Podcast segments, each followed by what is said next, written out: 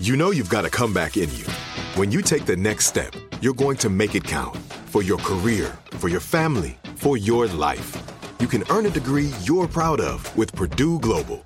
Purdue Global is backed by Purdue University, one of the nation's most respected and innovative public universities. This is your chance. This is your opportunity. This is your comeback. Purdue Global, Purdue's online university for working adults. Start your comeback today at purdueglobal.edu.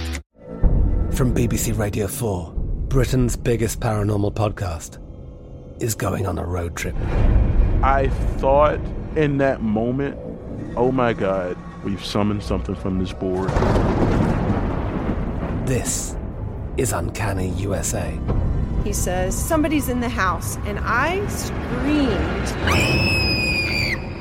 Listen to Uncanny USA wherever you get your BBC podcasts, if you dare.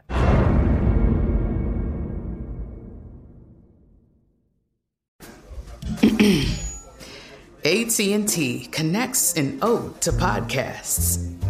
Connect the alarm. Change the podcast you stream. Connect the snooze. 10 more minutes to dream. Connect the shower. Lather up with the news. Sports talk, comedians, or movie reviews. Connect with that three hour philosophy show. Change the drive into work in traffic so slow.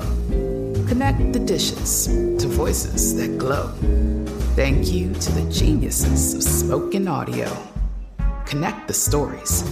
Change your perspective. Connecting changes everything. AT&T.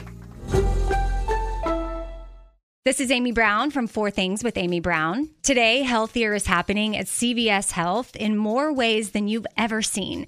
It's wellness destinations for seniors, including select locations with Oak Street Health and CVS Pharmacy. It's doctors, nurses, pharmacists, and everyone in between offering quality care and support virtually, in person, and on the phone. It's in home evaluations through Signify Health and meeting mental health needs through Aetna. And those are just a few of the ways that healthier is happening. To see more, visit cvshealth.com slash healthier happens together. CVS Pharmacy, Oak Street Health, CVS Specialty, Signify Health, and Aetna are part of CVS Health. Eligibility and services vary by location and individual. Finding the right news podcast can feel like dating. It seems promising until you start listening. When you hit play on Post Reports, you'll get fascinating conversations and sometimes a little fun too. I'm Martine Powers. And I'm Elahe Izadi. Martine and I are the hosts of Post Reports. The show comes out every weekday from the Washington Post. You can follow and listen to Post Reports wherever you get your podcasts. It'll be a match, I promise.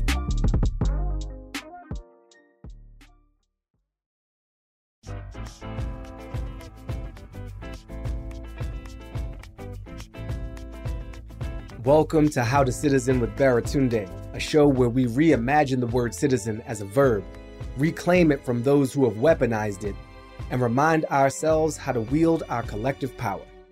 I'm Baratunde.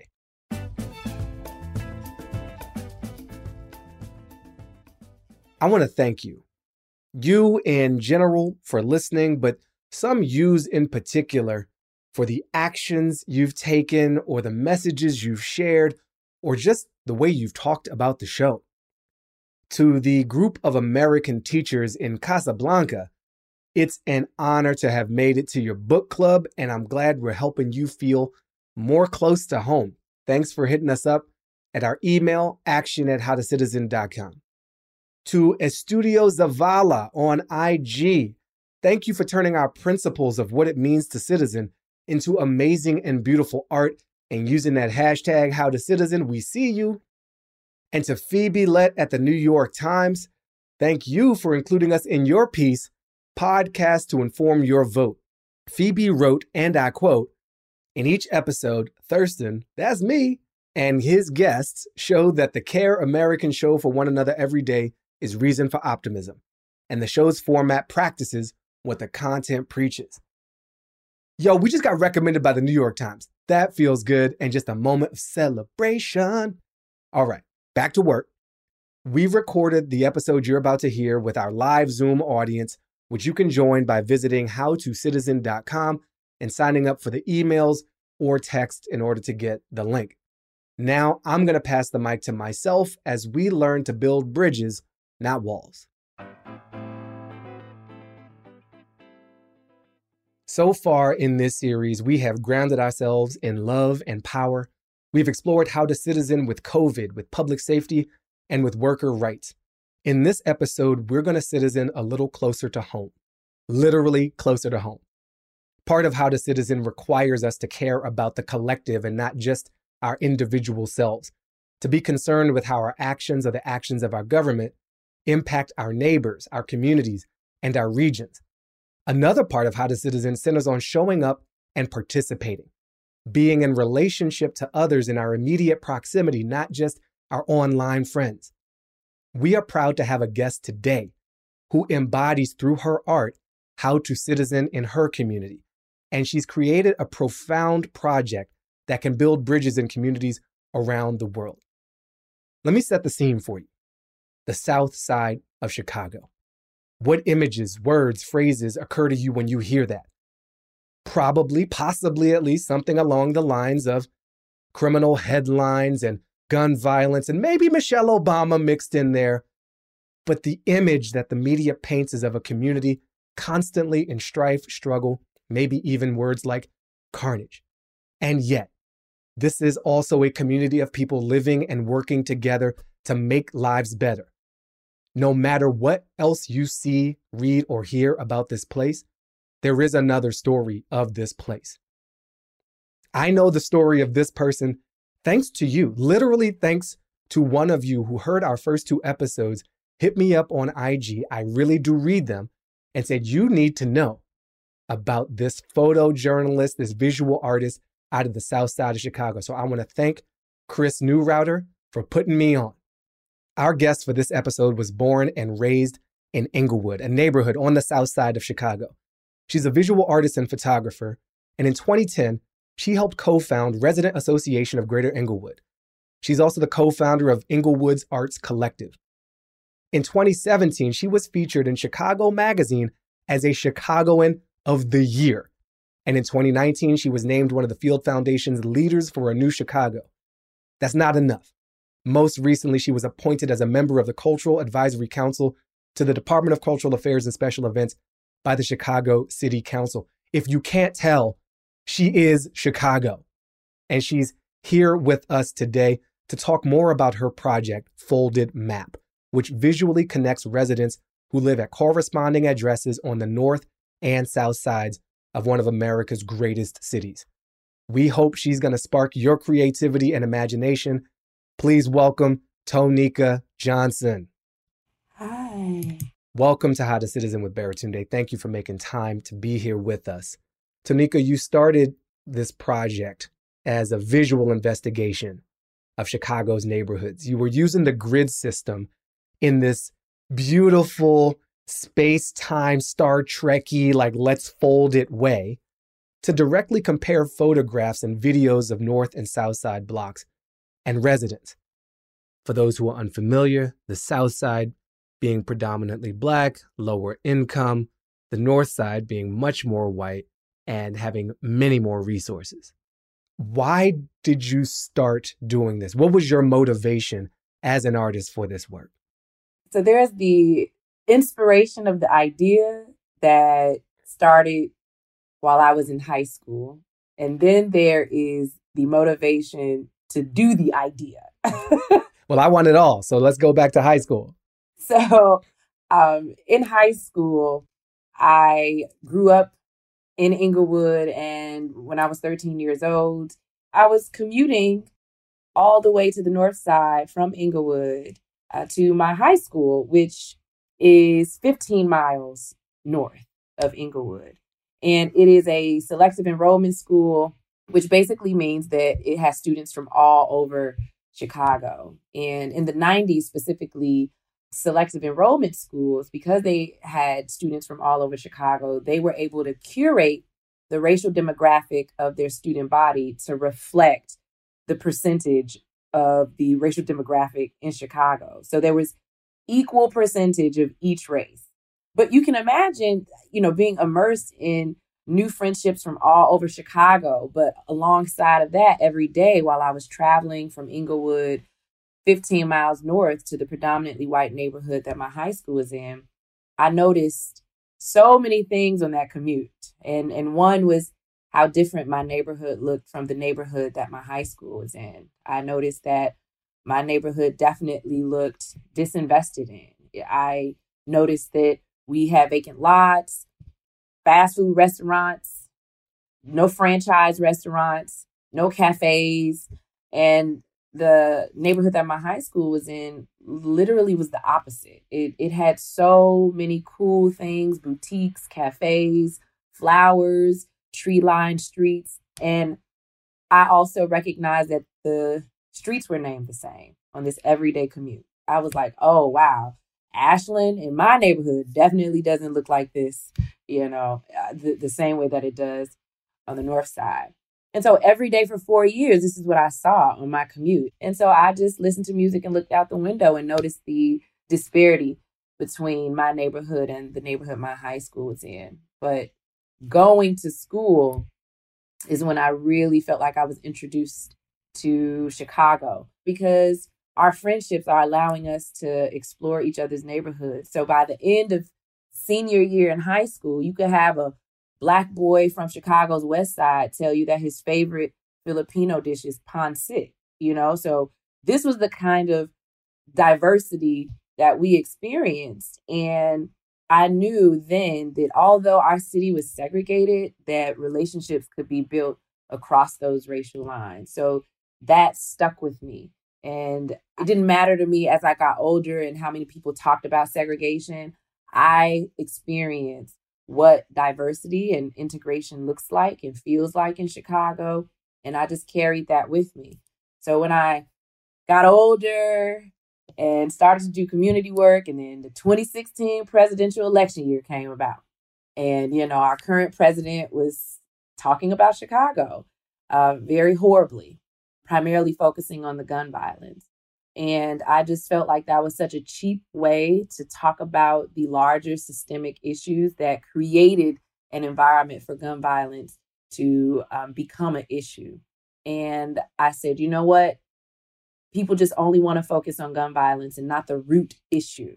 Gun violence has not always been in neighborhoods like Englewood. It had a very clear beginning. And what happened before gun violence became an issue is something a lot of people don't know about.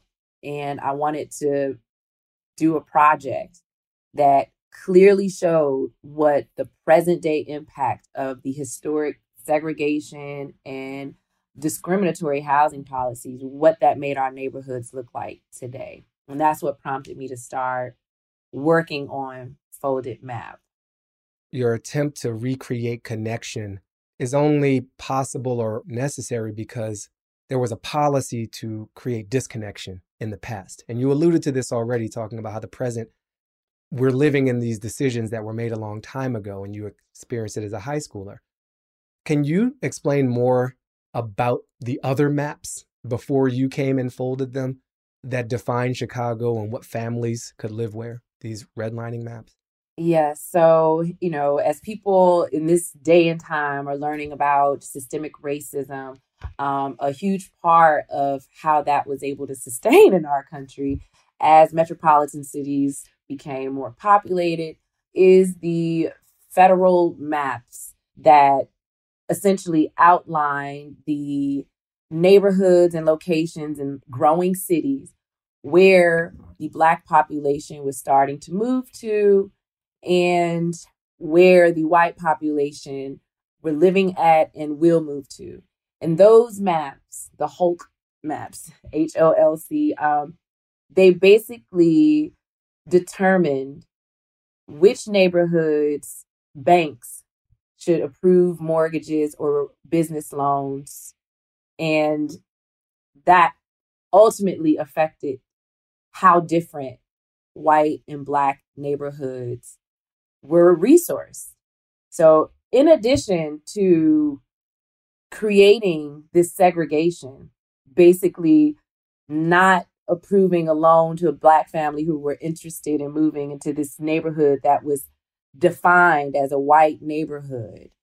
they also had experienced discriminatory lending practices by banks in the neighborhoods that were defined as Black.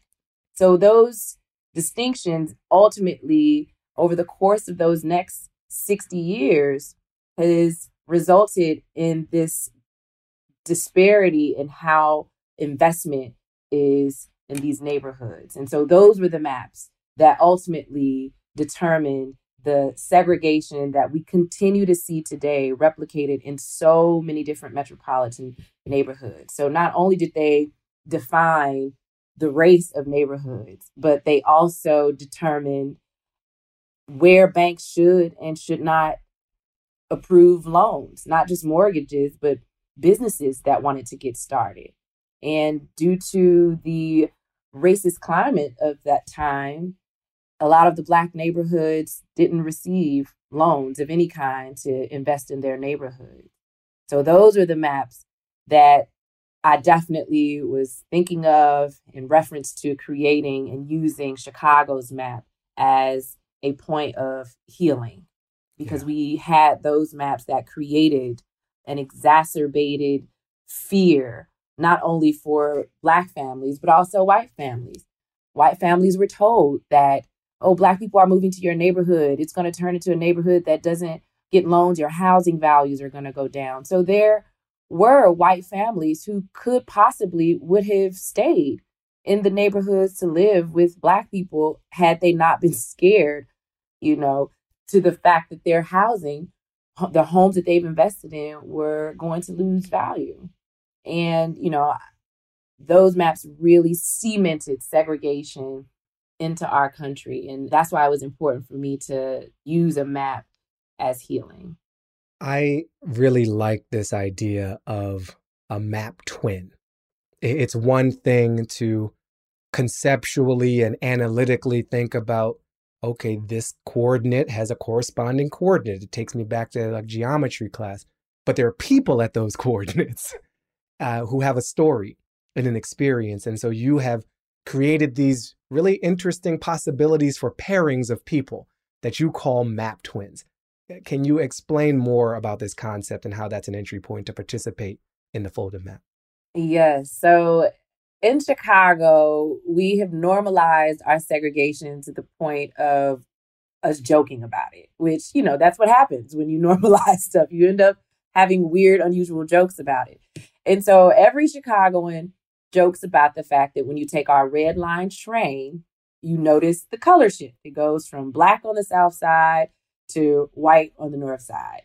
And so I really wanted us to, like, as Chicagoans, interrupt how we've normalized it, you know, for them to understand how it impacts our social networks. So I wanted to really utilize Chicago's grid map, something that is uniquely Chicago, and the fact that you have those coordinates. That's, you know, not in a lot of different places.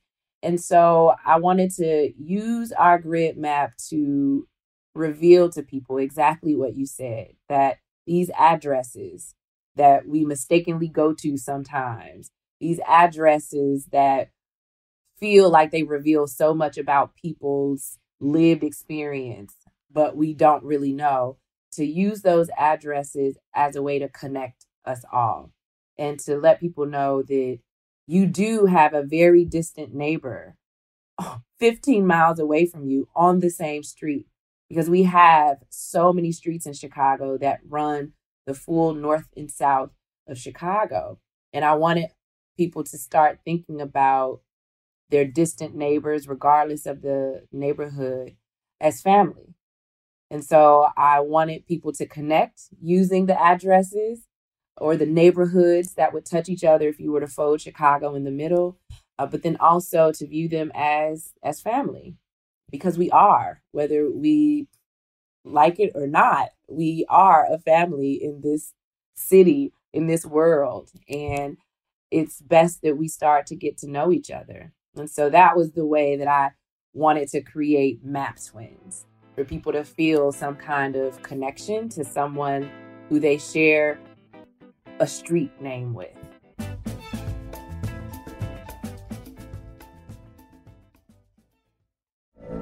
From BBC Radio 4, Britain's biggest paranormal podcast is going on a road trip. I thought in that moment, oh my God, we've summoned something from this board. This is Uncanny USA. He says, Somebody's in the house, and I screamed. Listen to Uncanny USA wherever you get your BBC podcasts, if you dare.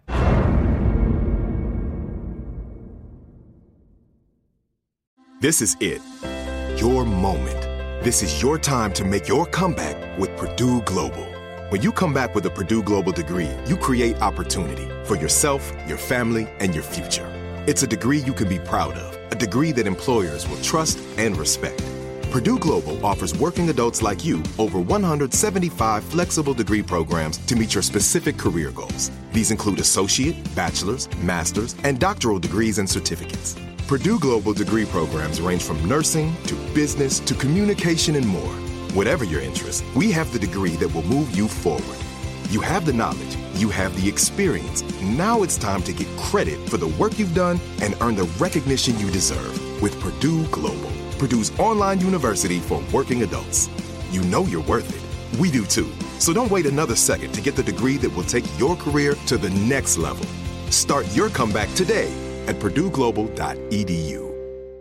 Today, more than ever, we're all looking for ways to save, especially on medical bills. But where do you start? Unless you're a medical billing expert, finding savings can seem impossible. And who has the time? HealthLock can help. HealthLock is a healthcare technology company that securely connects with your family's insurance and reviews your medical claims as they come in from your healthcare providers. Then, HealthLock's technology flags and alerts you to any errors like overbilling, wrong codes, and fraud to help you and your family save. You can even have HealthLock work on your behalf to get money back from select past bills. To date, HealthLock has helped its members save more than $130 million. Saving on medical bills starts with knowing where to look. HealthLock makes it easy to find and fix hidden medical bill errors. To save, visit healthlock.com. Do it today before you see another healthcare provider.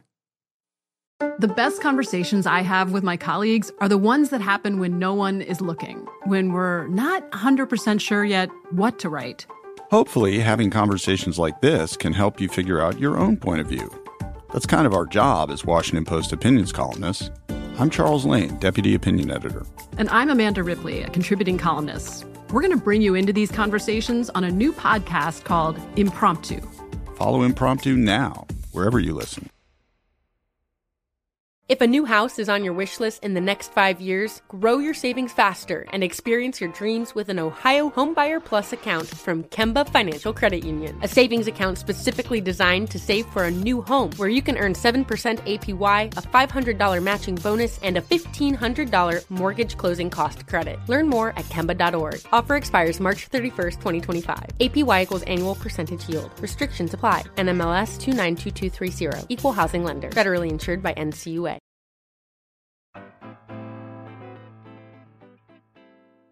There's something that strikes me about the fear that the government planted in white residents to say, you know, black people are going to bring your property values down. They're going to bring their neighborhood problems with them.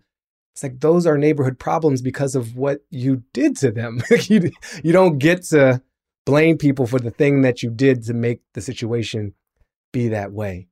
Um, a map as a tool of healing as opposed to just a tool of division is a really powerful idea. And these pairings that you've helped facilitate are powerful and occasionally awkward. And can you talk through when you get two map twins together?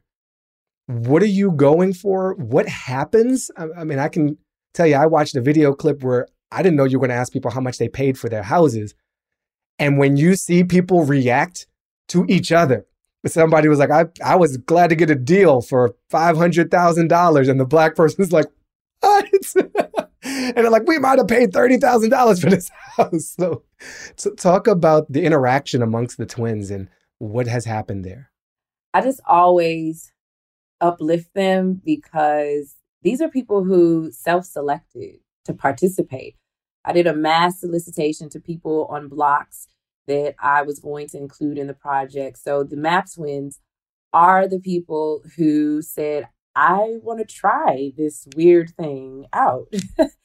and regardless if awkward moments happen, all of them were connected in the fact that they thought it was important enough for them to even participate. And so I think them knowing that with each other created a sense of trust and a sense of, I know that this person wants to improve the very thing that will reveal itself in this conversation as being awkward. So a lot of the map twins, you know, hadn't experienced each other's neighborhoods just on a peer resident level. You know, a, a few of the residents who lived on the north side had come to the south side before, but primarily through volunteering. So they mm. hadn't met someone as just a neighbor. And so a lot of them started to understand who has benefited from the segregation that exists in Chicago. And it is uncomfortable. You know, when you meet someone who you've learned to be interested in, and then you all answer the question of what's missing in your neighborhood.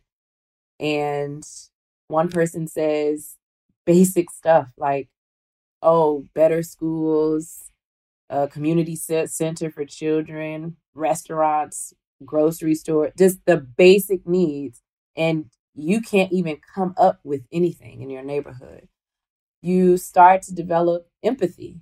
And then the person who is saying the things that they don't have in their neighborhood feels as if, oh, someone cares. Like the people who actually have the very thing that I'm saying we need in, in my neighborhood, who I possibly thought didn't care, they're actually listening. So it was reciprocal, listening and and learning. So all of them had that. Even if the there were varying degrees of awkward moments, all of them were rooted in that. And I think they are great examples of how to model those kind of conversations. We haven't talked about that with each other before, especially in such a place specific project like Chicago. And it's going to be weird. It's going to be awkward and unusual. And we need to just get okay with that.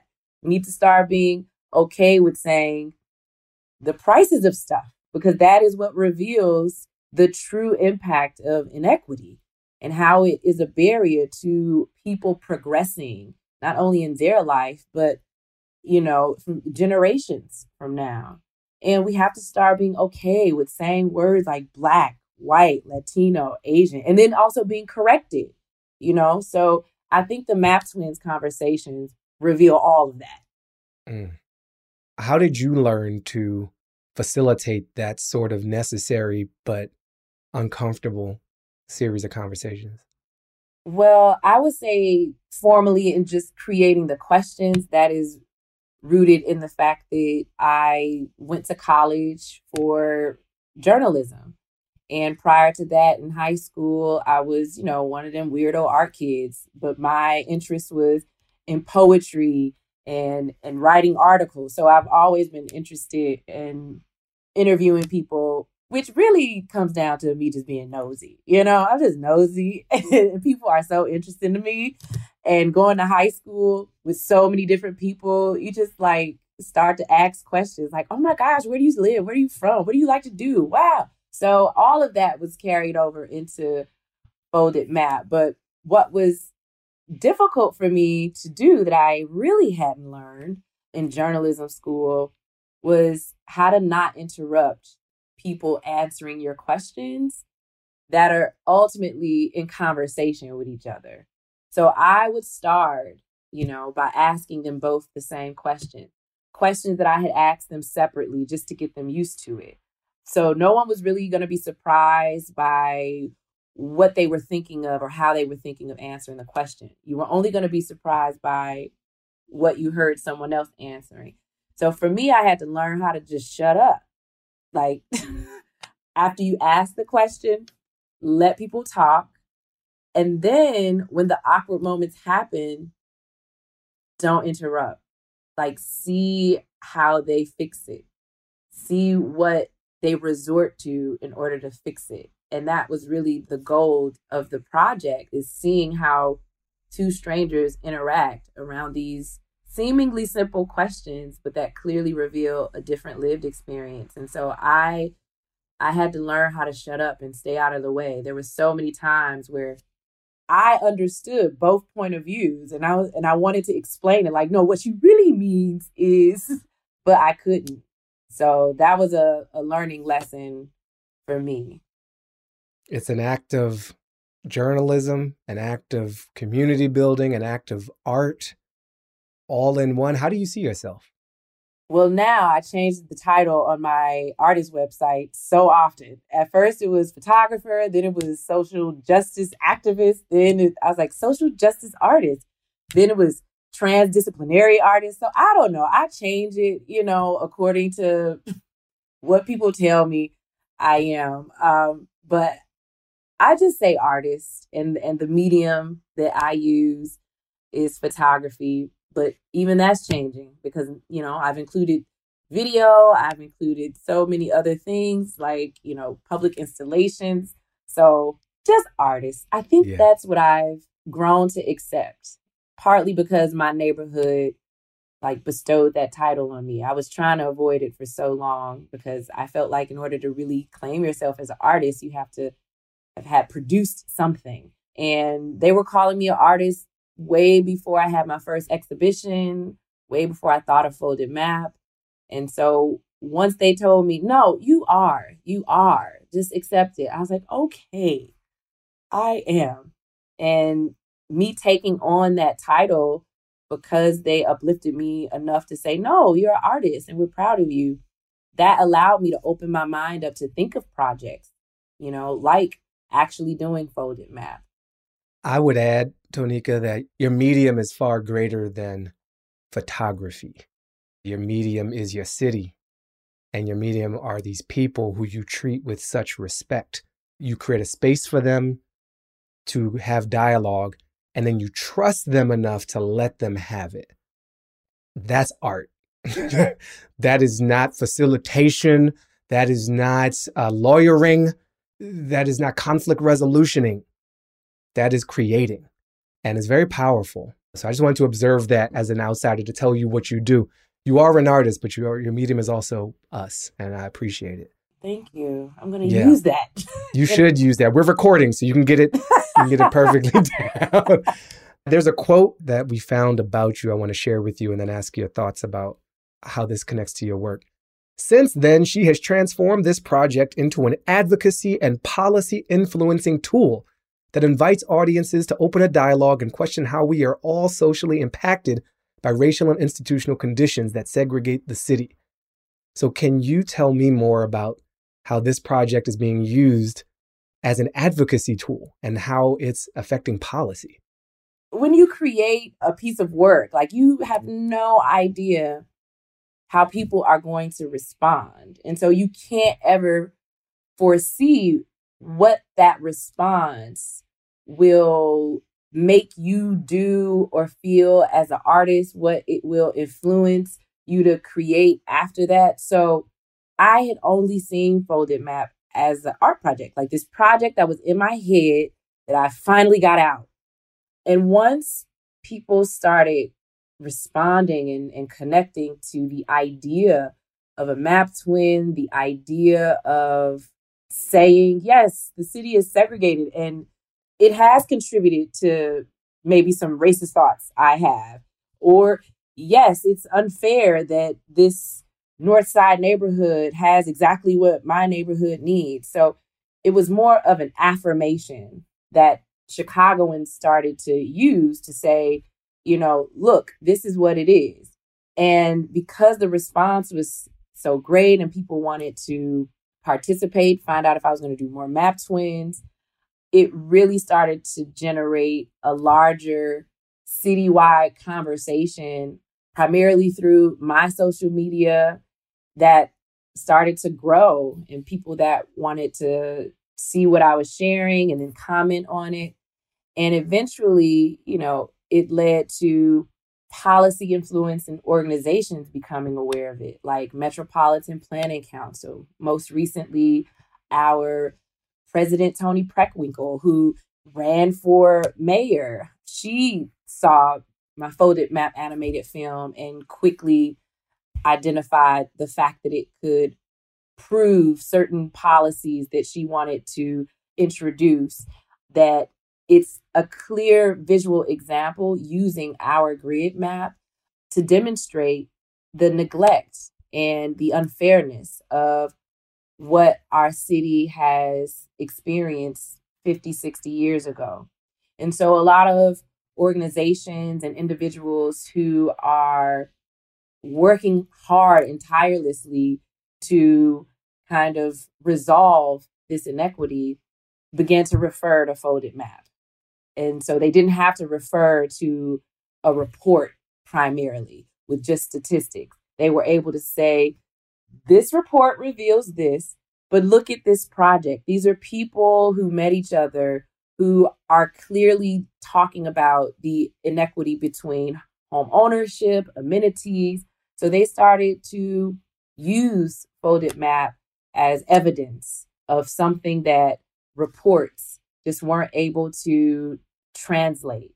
And also having the photographs. You know, I definitely have started to accept the pioneering impact of photographing Chicago's two different sides and comparing them because I think in reports um, that hasn't been done before. No one really thought of, oh, let's just photograph these streets that are the same and just show the difference.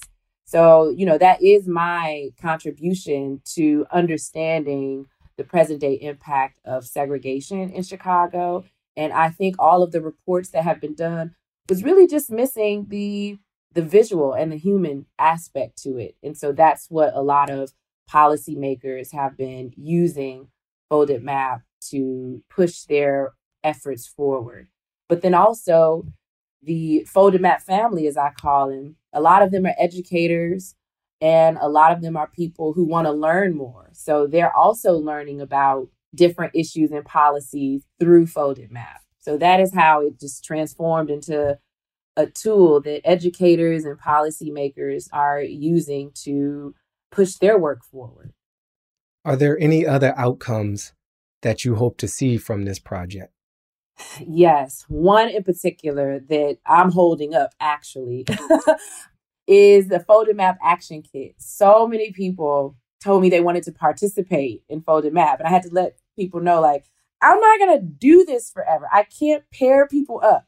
Maybe I can create something where you all can do it yourselves. So I created uh, the Folded Map Action Kit, which is a literal kit um, that we're mailing to some of the select people on Folded Map's contact list, um, but that will be available for download on Folded Map website, where it's a self guided invite to run errands in your Map Twin neighborhood and share back your experience. I wanted people to be able to contribute to the expansion of Folded Map, but in a more personalized way that would allow them to not enter into a neighborhood with the preconceived ideas or the stereotypes. Because as a photographer, I know very well that what you're told about a location and a group of people will be reflected in what you pay attention to.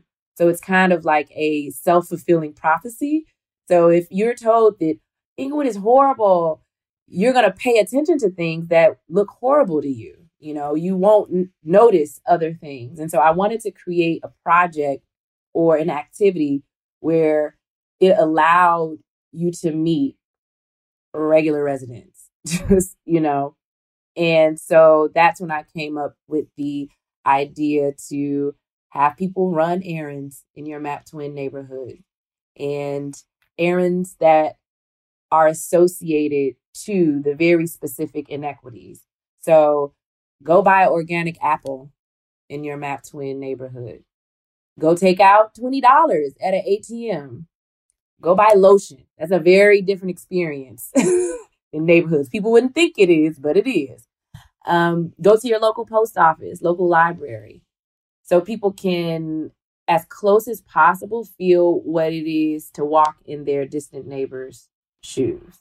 But that is something that i am excited for chicagoans to do and for people in other cities as well. It's an activity that can be applied to so many cities in our country. And i really just view chicago as a microcosm of what is really going on in our nation. With the segregation, inequities. That is just what it is in a lot of metropolitan cities. And so that's what I'm hoping with the expansion of Folded Map into this action kit that people will enter neighborhoods in a way that isn't just gazing, you know, that they can actually create some empathy to the neighborhoods that they visit that don't have the resources. And then for the people who visit neighborhoods that are over resourced, for them to think about, wow, this neighborhood has things that I'm entitled to.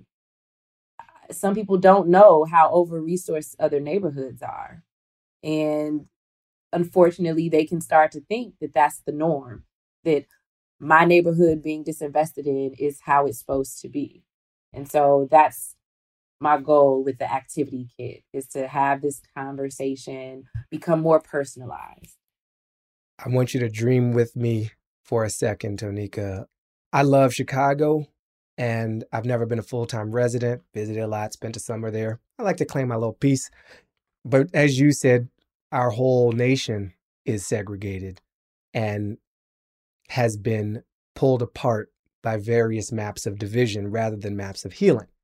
What other elements could you see emerging from this? Maybe you've got a hint of it. Maybe you just had some advice for the non Chicagoans out there about principles they could apply to proceed on their own down this path.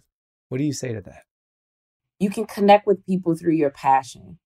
And I think that's something our country has not had the opportunity for individuals to experience. You know, we We've associated our where we should live based on class, you know, the amount of money we make. Now just imagine if people determine where they live based off of the community of people they shared a passion with. And I just hope that people take away from Folded Map that they can apply to where they live is just meeting people through your interests and your passions, not focusing on people who have the same lived experience as you because passions cross the racial divide, the geographic divide, and it allows you an opportunity to see someone from a different lived experience as your equal because you have a shared passion. And so I just hope that people really start to think about how and why we're divided racially because I know that there's a huge population of us who don't want to interact that way. We don't want to be divided. We see the value and the benefit of connecting with people from different lived experiences. And it's fun. It is so fun to learn other people's culture and to see what's different, to see what you view as weird or what you don't. Like, it's fun. And it also expands your worldview and we're in a place and time where it's global you know we, we're not living in places where it's just people who look like us and so that's what i would hope people would take away just the curiosity of getting to know history the curiosity of wanting to get to know other people i've got one more for you and then we're going to go uh, open up the floodgates uh, of questions and comments the strong foundation of this show is that we see the word citizen as a verb rather than strictly as a legal status. If you interpret citizen as a verb, how do you define what it means to citizen? I would say to learn about your life and your family's history and how that connects to our larger history. Because sometimes when you learn history in school, you don't feel the immediate connection to your present day life. And sometimes we go and look for stories of how to humanize history in books and other people. And really, it's just already within your family. You know, so I would say one easy way to citizen is learn your family history and learn how that has impacted maybe decisions you've made in your life and beliefs that you have or that you disagree with now, but really your family history. Yes, that was great. I feel so vindicated too because I told somebody something like that the other day, and then this dope artist just said it. So now, thank you. It's not about me, but thank you. Thank no, you I'm so much. happy to know you share the same thought. Yes.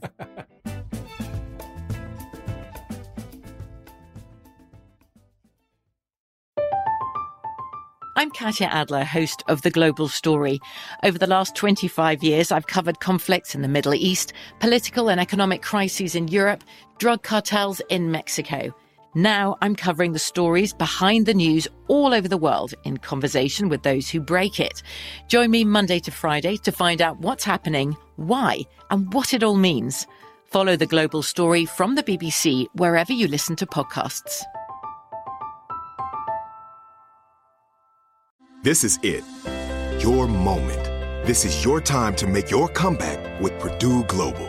When you come back with a Purdue Global degree, you create opportunity for yourself, your family, and your future. It's a degree you can be proud of, a degree that employers will trust and respect. Purdue Global offers working adults like you over 175 flexible degree programs to meet your specific career goals. These include associate, bachelor's, master's, and doctoral degrees and certificates. Purdue Global degree programs range from nursing to business to communication and more. Whatever your interest, we have the degree that will move you forward. You have the knowledge, you have the experience. Now it's time to get credit for the work you've done and earn the recognition you deserve with Purdue Global, Purdue's online university for working adults. You know you're worth it. We do too. So don't wait another second to get the degree that will take your career to the next level. Start your comeback today at purdueglobal.edu. When you have health insurance, it's easy to think, I'm covered, no worries. Well, not so fast. Remember, your out of pocket costs are not covered by insurance. That can be a lot of money for your family. But how do you know you're not being overbilled? It's estimated that over 50% of medical bills contain errors.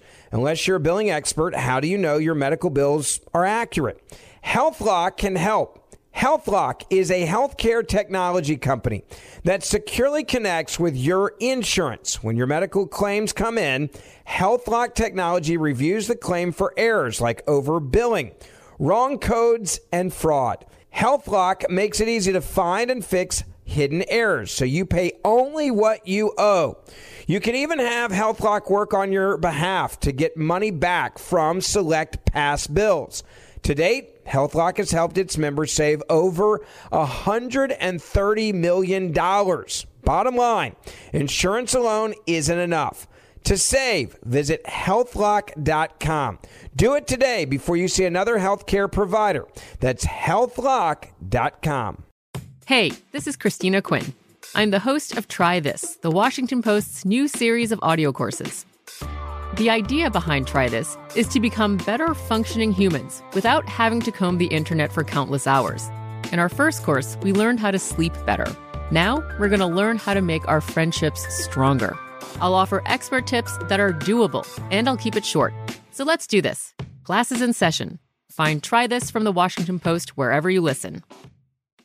Open a limited time 11 month certificate at Kemba Financial Credit Union. At 5.25% APY, it's more than triple the national average, plus, it's a safe and secure way to grow your money. Visit your local branch or kemba.org slash CD for details. Offer expires May 31st, 2024. APY equals annual percentage yield. Restrictions apply. $500 minimum and $250,000 maximum deposit. Advantage status required. Comparison based on bank rate average. Federally insured by NCUA.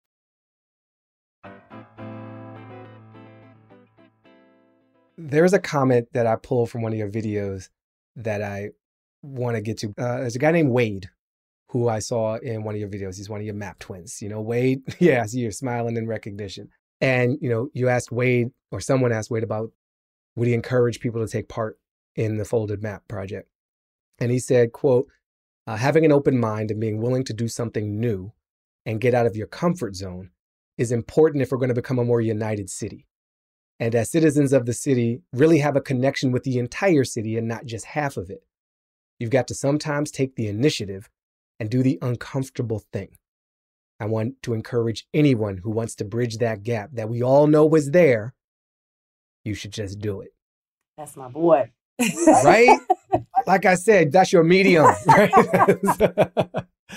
I got to set this up. This is exciting because this is the person who actually first mentioned Tonika Johnson and the Folded Map Project to me. So uh, Chris Neurouter is in the house. I'm Chris Neurouter. I'm a middle-aged white lady who lives on the north side. I'm in a weird neighborhood called Bowmanville, which is pretty close to Edgewater, which is sort of the north side focus of Folded Map. My day job is in forensic engineering, so I have like an architectural background. And I first fell in love with Folded Map because of the beautiful sort of architectural photos that that Tonika took. And so I went down to Englewood Branded and saw the exhibit after hearing it on NPR and I just fell in love. And um, I've a comment and then some questions. One of the things that is really great about Tonika is that there's so much joy and celebration of these communities. You know, whether it's North Side, the you know over-resourced neighborhood I live in, or um, you know South Side communities like Englewood, that frankly are getting just horrible media coverage. And it bothers me as a Chicagoan who loves my city that you know it's described as a war zone. And we forget i think that people live in these neighborhoods even if there's you know a gang problem on a block. These are thriving neighborhoods that people live in and we need to stop measuring our communities only in terms of you know monetary wealth and that's what i, I really love about this project in particular one of the questions i had for Tonika is how do you see this being applied in other communities? I see a lot of the chat was really focused on that. Thank you for asking that question. Um, I've been thinking a lot about that. And when I've spoken in other cities, other states, I've always ended up saying every place has a fold. So that is going to be the next guide that I create after I commit to getting this action kit out in two weeks, is a find your fold. And it doesn't matter what kind of mapping system your city has, there is segregation. And there's usually a street, a house, a landmark, something that divides. And I want to help people know that you don't need an exact grid map to do this or replicate this in your city. Just your reflection about where the divide is, fold it right there. Even if it's in a classroom or a lunchroom, there is usually a divide, a fold. And so I want to be able to encourage people to find that fold and use art to think of the fold. Like it doesn't have to be so rigid, you know, conceptually. It could be a fold in instruments, certain students in class pick. It, there is always something that is a division. And the goal of Folded Map is to use that divide to bring people together. So I am definitely going to create Find Your Fold uh, guide explaining to people my process and how I did Folded Map and, you know, give them the instructions on how to do it in their location. So that's soon to come. Maybe the 2021 drop. um, all right. We've got a live question from Mama Sarah. Great. Thank you. Hi. I'm from Rochester, New York. The folks here in the City Roots Community Land Trust in Rochester have been doing tremendous work around educating about redlining, how our city was divided. And I'm just curious who you're connecting with around efforts to educate beyond your project into how your communities can rebuild from the grassroots, maybe through a land trust or other things? So beyond Folded Map, I'm definitely connected with community organizations that are trying to really specifically increase home ownership in neighborhoods like Englewood.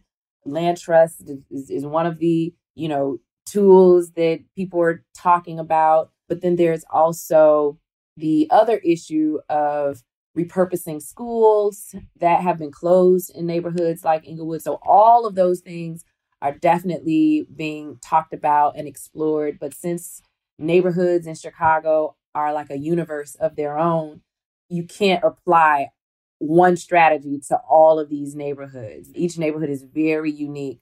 Um, an example I can give is there's another South Side neighborhood called Auburn Gresham and Chatham. And these are neighborhoods that have a strong home ownership base, but they're mostly older Black people. And so their neighborhoods, even though they have high home ownership, they don't have the other amenities that, you know, this aging population deserves. And so they don't have grocery stores in abundance. So their efforts is going to look different from a neighborhood like Englewood. Folded Map has definitely been included in those conversations of how people can be helped. And so that is one of the other primary things that's being discussed publicly in Chicago is just the banks. You know, yeah. banks still not offering fair lending practices to the neighborhoods that were redlined. And then also, you know, even beyond land trust, conversations about the appraisal process, how that also hinders home ownership value increasing in certain neighborhoods. So all of those things are in conversation and on the table. So yes, thank you for the question. Thank you so much. I'm going to read a question from Aaron Mast, some of which you addressed. He asks, How do we bridge the gap, this gap between that I quoted Wade referring to? How do we bridge that gap how do we talk to people who don't think that gap exists? You don't talk to people who don't think the gap don't exist. You just don't waste your time with that. Another thing Wade said that really stuck with me, he said, you know, dismantling racism and segregation seems like such a big thing that you just can't fix. And he said, you know, folded map provided him a way to feel like he was. And that's just what I want to remind people that we're still struggling with racism and segregation and systemic racism, although we have policies and laws, but that doesn't work. It has to be through our personal lives. Like we have to make it personal. That's the only way that systems can stop becoming systems, is because we have to change the thoughts it's the thoughts that are systemic. What people think of each other is systemic. And the only way you can change thoughts is by changing yours. And the only way you can do that is by getting to know other people. And how you choose to do that can be up to you. But it is a very real way that works. I don't want people to minimize the impact of literally getting to know someone who has a different lived experience. It's powerful. It's been proven that that's a guaranteed way to develop empathy. So, you know, there is another version of a Aaron out there in some other neighborhood, you know, and just imagine if you all met each other, you know, what the issues that he has will become important to you. And that is the goal of Folded Map is to help people become more empathetic. So that's what I would yeah. suggest. You know, just keep it simple. If you find someone interesting who is different than you, strike up a conversation, talk to them, and just pursue the relationship. Yeah. I'm going to do a potentially um, annoying thing here, but I'm going to quote myself um, which is in my TED talk about deconstructing racism. I made this comment that systems are just collective stories we all believe in. And what you've answered to Aaron's question, Tonika, is reminds me of that in a different way. If enough people do believe the gap exists and enough people work to build that bridge, create that dialogue and establish a relationship, that can become the new system. It's almost a numbers game. And there are many people who are interested in doing that. We may not all be aware of how many of us there are. I'm going to read a question from Betsy from the Great NYC. Are you creating programs that teachers can use, like a teaching guide? Yes, I am actually doing that right now. So, one of my goals was to have Folded Map be a curriculum in Chicago public school system. But my collaboration with them or partnership was kind of interrupted by them adopting, you know, New York Times 1619 project, which is amazing. So I still wanted teachers and educators to be able to access um, not only just the material from Folded Map, but from my other projects, interviews. So I am in the process of creating a website that educators or just the public in general can access and use as instructional resources for existing curriculums. So the goal is to eventually have a, a folded map curriculum. But until then, I want to make my interviews, the clips I have of Englewood, the photography, the Map Twin interviews, all of those things from all of my collective projects available for the public to use as instructional tools for whatever it is they're doing. Because there's a lot of great curriculums already out there. And I know that people and educators are constantly looking for resources to support or to make their curriculums fresh. So I just decided to kind of go that route and we will be hopefully making that website available in 2021.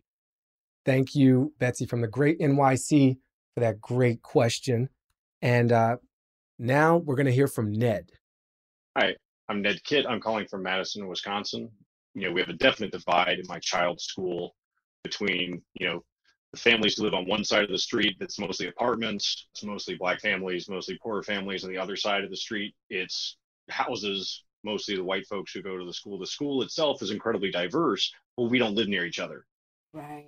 And one of the things that I, I guess just as as I've been listening and I've been thinking about, you know, kind of these flip side, and I think about the issues of like low income housing solutions and other things. The question I want to ask you though is as you've been working on this project, how have you personally seen your concept of what racial justice, social justice in some of these issues like housing and other things, what does that look like for you? How has this work impacted you personally in your thoughts on those things? Yes. So thank you for the question.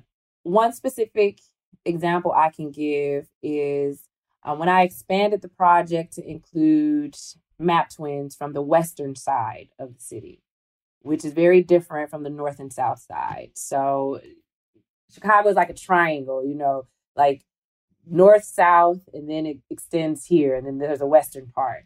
And so on that western part, it's still a north south racial divide, but it's just 10 minutes apart as opposed to an hour apart.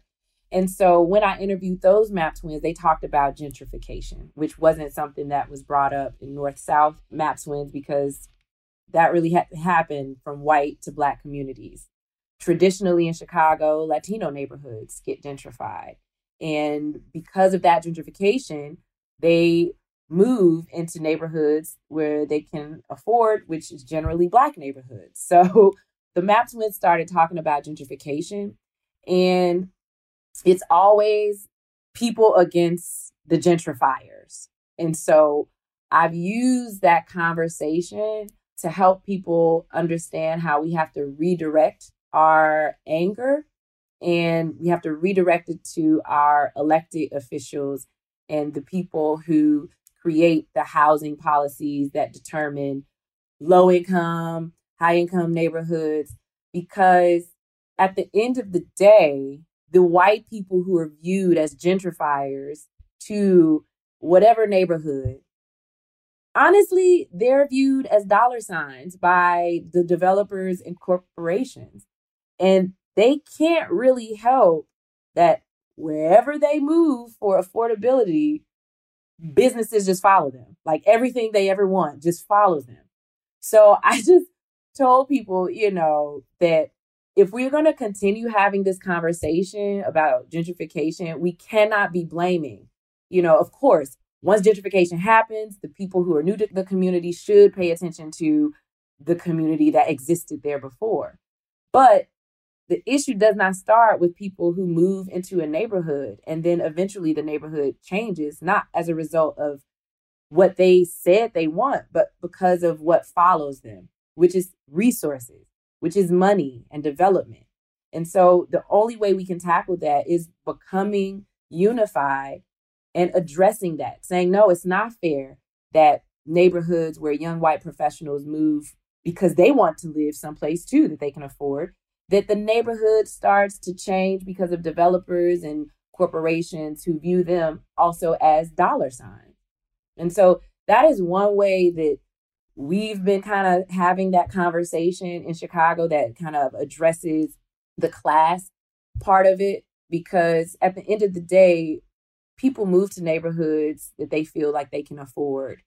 How they determine the criteria for the neighborhood deals that's a lot of other stuff but remembering that commonality that people live where they can afford and we have to question what goes into making a neighborhood affordable or not so that's just very general conceptual answer but you know that's just part of the conversation that has to happen for people to even think differently about the income gap Thank you for an excellent question, Ned from Madison, Wisconsin, and uh, and an excellent answer, Tonika Johnson from Chicago. I just want to say what an incredible pleasure this has been. I knew from seeing the project from the outside, this was something special. We had a brief call with Tonika a few weeks ago. It was clear this was special. And I think what's remarkable is some of what we've already heard that Tonika, your medium is also the people that you've imbued a level of trust in us to go through this process and not try to fix everything. Like the mess is okay and it's a part of the process. And it, it ties back to so much of what we believe in this show that relationship building is key to citizening. And so you've demonstrated a, a really beautiful, literally artistic way to do that, that adds a third dimension to the reports of what our communities are like and gives us a bit more language and imagination to create the communities that we actually want to live in. All that is, is tremendous and remarkable. And uh, thank you, thank you, thank you. We, we're going to find that fold. Yes. We are beyond grateful to Tonika Johnson for joining us. You can follow Tonika J on Instagram, T O N I K A J, and visit foldedmapproject.com. Find this episode, a full transcript, show notes, and more at howtocitizen.com. And please show your support for the show in the form of a review and or a rating. Makes a big difference with these algorithmic overlords, y'all. But now for the fun part. This episode's actions. We start off with our internal actions. There's three of them. Uh, the first, pretty light, and they get a little heavier from there. I want you to listen to another podcast, This American Life. Not the whole series, that's like thousands of hours. Two episodes that sit under the title House Rules. These two episodes examine segregation in the United States in a beautiful way. You can find the link in our show notes. On the website of the Digital Scholarship Lab for the University of Richmond in Virginia, you can explore this interactive map that lets you see where segregation got planted in the United States in so many ways by looking at the loan rating codes from the Homeowners Loan Corporation around the time of the New Deal. Find your city and look at that history and think about is it still reflected today? The third internal action has a lot of detail I want you to find at howtocitizen.com, but I lay it on you pretty simply like this we think we came up with a way for you to explore a folded map like experience for those who don't live in Chicago, right? Without having to move to the city of Chicago, which is a great place, but that's a big commitment for a podcast. Where you are, try this instead of that. First step, reflect on your neighborhood and write down the things you love, the things you depend on, the specific places that you frequent, the library, the grocery stores you go to, the cultural institutions you value, the news sources you trust at a very, very local level. Then I want you to think about the neighborhood you don't go to.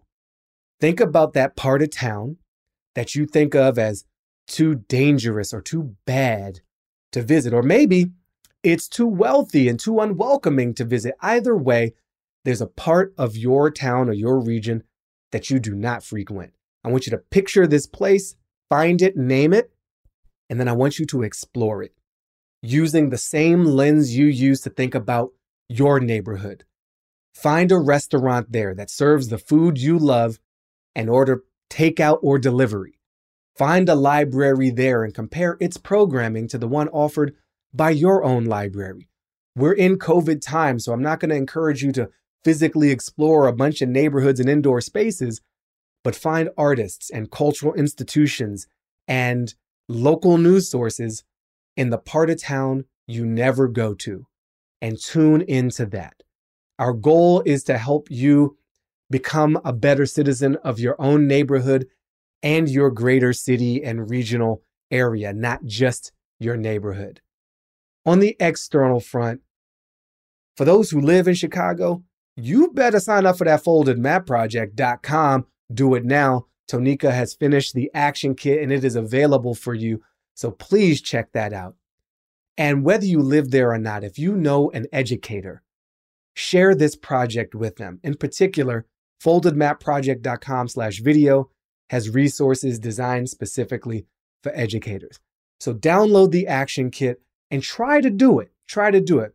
And if you take any of these actions, as always, share them with us by sending an email to action at howtocitizen.com.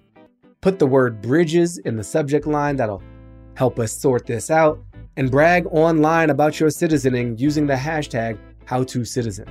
You can also send us general feedback or ideas to comments at howtocitizen.com. And you can text me 202 894 8844. Drop the word citizen in there so I know how you found me, and I'll give you extra special attention and alerts. How to Citizen with Baratunde is a production of iHeartRadio Podcast. Executive produced by Miles Gray, Nick Stump, Elizabeth Stewart, and Baratunde Thurston. Produced by Joelle Smith, edited by Justin Smith, powered by you.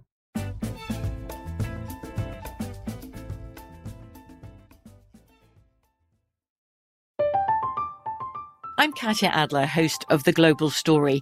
Over the last 25 years, I've covered conflicts in the Middle East, political and economic crises in Europe, drug cartels in Mexico. Now I'm covering the stories behind the news all over the world in conversation with those who break it. Join me Monday to Friday to find out what's happening, why, and what it all means. Follow the global story from the BBC wherever you listen to podcasts.